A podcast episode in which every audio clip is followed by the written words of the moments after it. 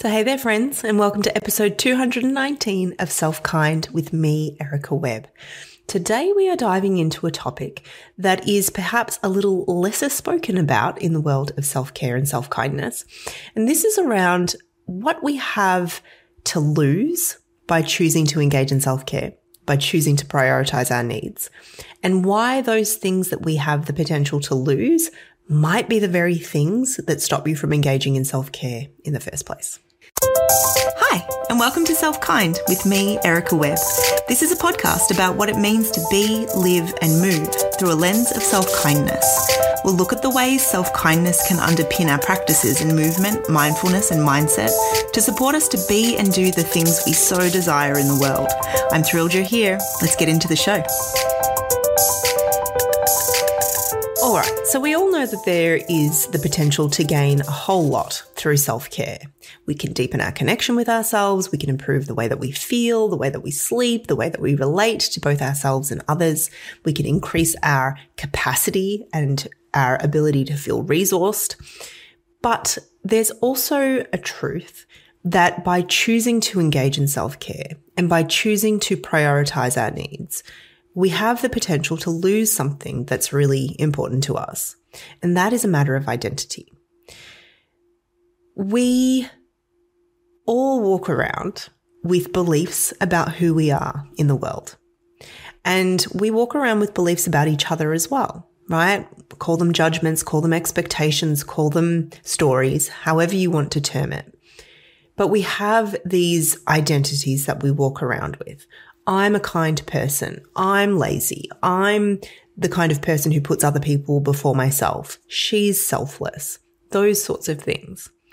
And those pieces of how we see ourselves and how we believe ourselves to be perceived and how we perceive other people are threatened potentially when we choose to engage in self care and when we choose to prioritize our needs. So let's go down this path a little bit and talk about this through the lens of that, you know, compliment. And I'm putting that in air quotes of she's so selfless.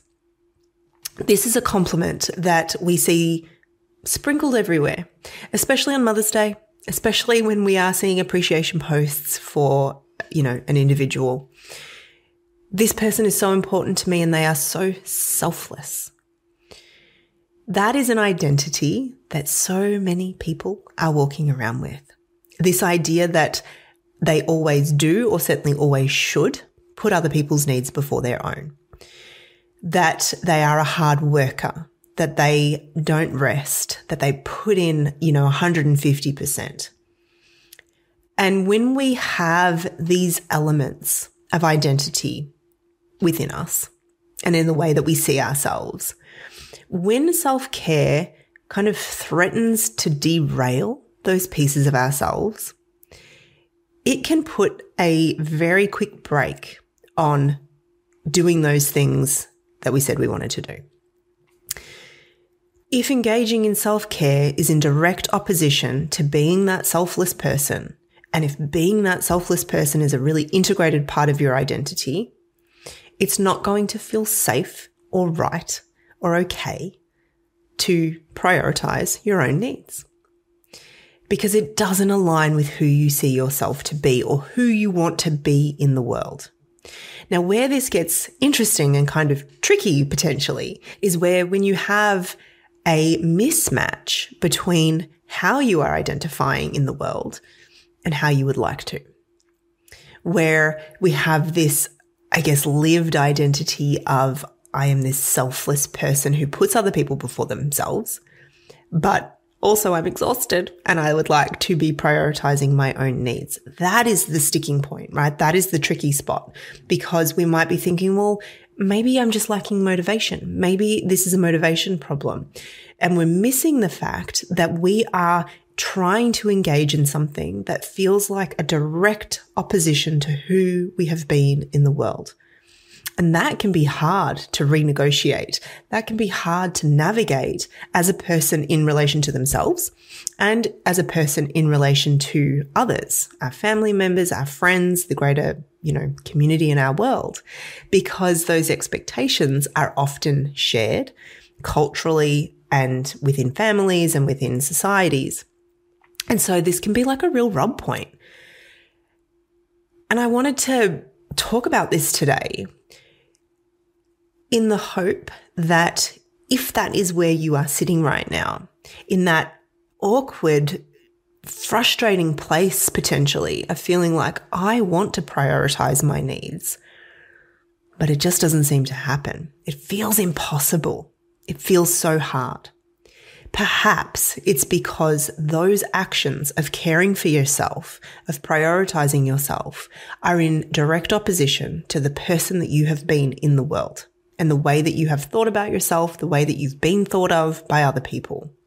It is to me very problematic that we use selflessness as a compliment. Being a kind, generous person is a wonderful thing. Being a selfless person is quite another thing. it is expecting people, often women, often mothers, but not always exclusively, to dismiss their needs in preference for the wants and needs of other people.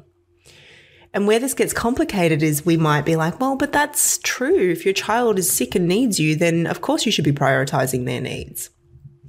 But what can happen is that we are completely dismissed in general in that process, right? And suddenly everybody else's wants have a higher um, place on the hierarchy than our actual needs and desires.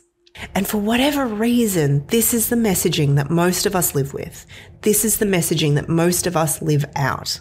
We live out the need to put our own needs, wants, desires on the back burner for one day sometime in the mythical future when nobody else has any needs. And then we wonder why it's so hard then when we make the decision that, you know what, I am burnt out, I am tired, I am exhausted, and I am sore, and I want to do something for me. And we go to book it into the calendar and we go to show up to that first class and we go to book our therapy and we go to do these things. And then we go, oh, this feels scary. This feels hard.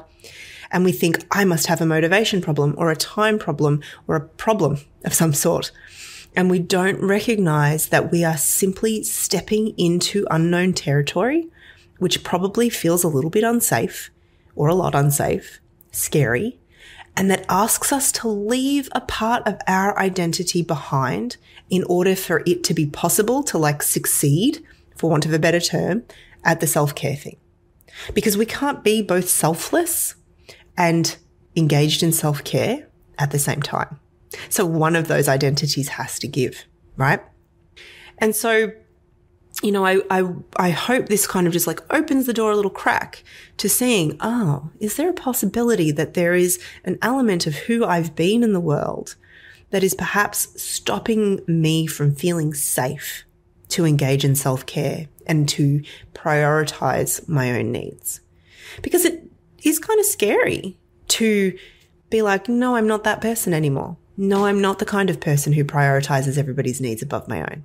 I'm now the kind of person who prioritizes their own well-being. And that's going to mean that there might be some people who don't love that because I don't come at their every beck and call. And so I think it's really important that we understand that for everything we have to gain by engaging in self care, there is stuff that we serve to lose. And that's not a bad thing. It's not a bad thing but there's a very high chance that it will feel like a threat because a, a, a, shift in your identity threatens your place in society, right? That's kind of how our, our primitive brains think. We are not necessarily going to be as accepted in our community if we are not prioritizing everybody above ourselves. And to walk away from that identity of being this selfless, giving, generous person to being still kind and generous, but also prioritizing their own needs, maybe sets us up for criticism, maybe sets us up for judgment, maybe sets us up for our own self judgment. And that feels deeply, deeply uncomfortable. And so looking, do I have a mismatch between who I've been in the world and the identity that I have held dear in some ways and who I'm now choosing to be and who I'm now choosing to become. And I want to give you some tangible tips before we go because this isn't necessarily comfortable or easy. and it's a thing that we just practice and explore and experiment with.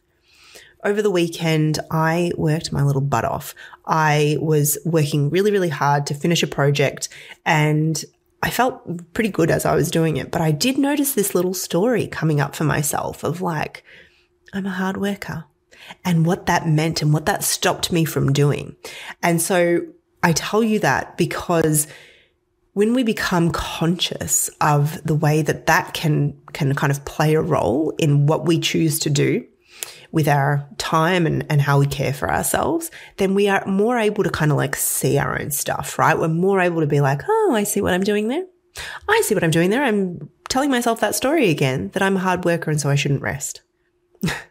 right? We see it and we're like, oh, that's interesting. Now I have a choice. I can either choose to not be that or I can choose to see it in its full, you know, obvious state and continue to, to neglect my needs. Right? It makes it stuck. It makes it far more obvious. So I do want to give you some tips because I think that this is something that we work with over a lifetime. I have come a long way from that woman that I was 10 years ago but there are still moments where I come up against that friction of who I identify as, who I've been, who I know myself to be, and who I would like to become.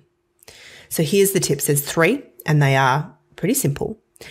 First one is to acknowledge that story of who we've been. You know, I have been a person who prioritizes the needs in everyone of uh, the needs of everyone in my family before I'm willing to even consider what my own needs might be. Hmm. Okay. Acknowledge, right? It's always the first step. The second one is to acknowledge who it is that you're wanting to be, right? Who it is that you're growing into, the things that it is that you've decided that you want for yourself. And that's, you know, again, a simple acknowledgement of like, okay, I've been this person who's prioritized everybody else's needs. And now I'm choosing to become a person who prioritizes her needs. And that feels a little uncomfortable and acknowledging that discomfort. And then the third part is to have a small way or some small ways. So it could be one tool or multiple tools that help you to take a small action in that direction.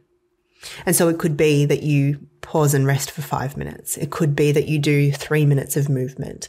It could be that you book a therapy session. It could be that you um, go for that walk. Whatever it might be, we start to create evidence for our brain for this new identity, for this new story that we're writing for ourselves about who it is that we are and how we're being in the world. Because any time that we think that we're just not trying hard enough, I invite you to pause and recognize that maybe there's simply a mismatch between who you've known yourself to be and who you're trying to become. All right, I'm going to leave you with that to ponder. I would love to hear from you if that brings up questions, if that um, brings up some ideas of like, oh, yeah, I can see this person that I've been in the world and where I want to move to. So come and find me on over, come and find me over on Instagram. You'll find me at Erica Webb underscore self kind. I would love to hear from you. I would love to hear any of your questions. Um, and come back next week for another episode. I'm looking forward to talking to you then. Thank you so much for tuning into this episode of Self Kind. If you loved it, why not share it? And while you're there, take the time to subscribe, rate, and review the show. I'd love you to come hang out with me more too. You'll find me over on Instagram at Erica Webb underscore self kind. And you can sign up for my e newsletter by heading to my website, ericawebb.com.au. While you're there, you can also read up more about the Self Kind Hub and other ways of working with me. Until next time, keep being kind to yourself. Bye.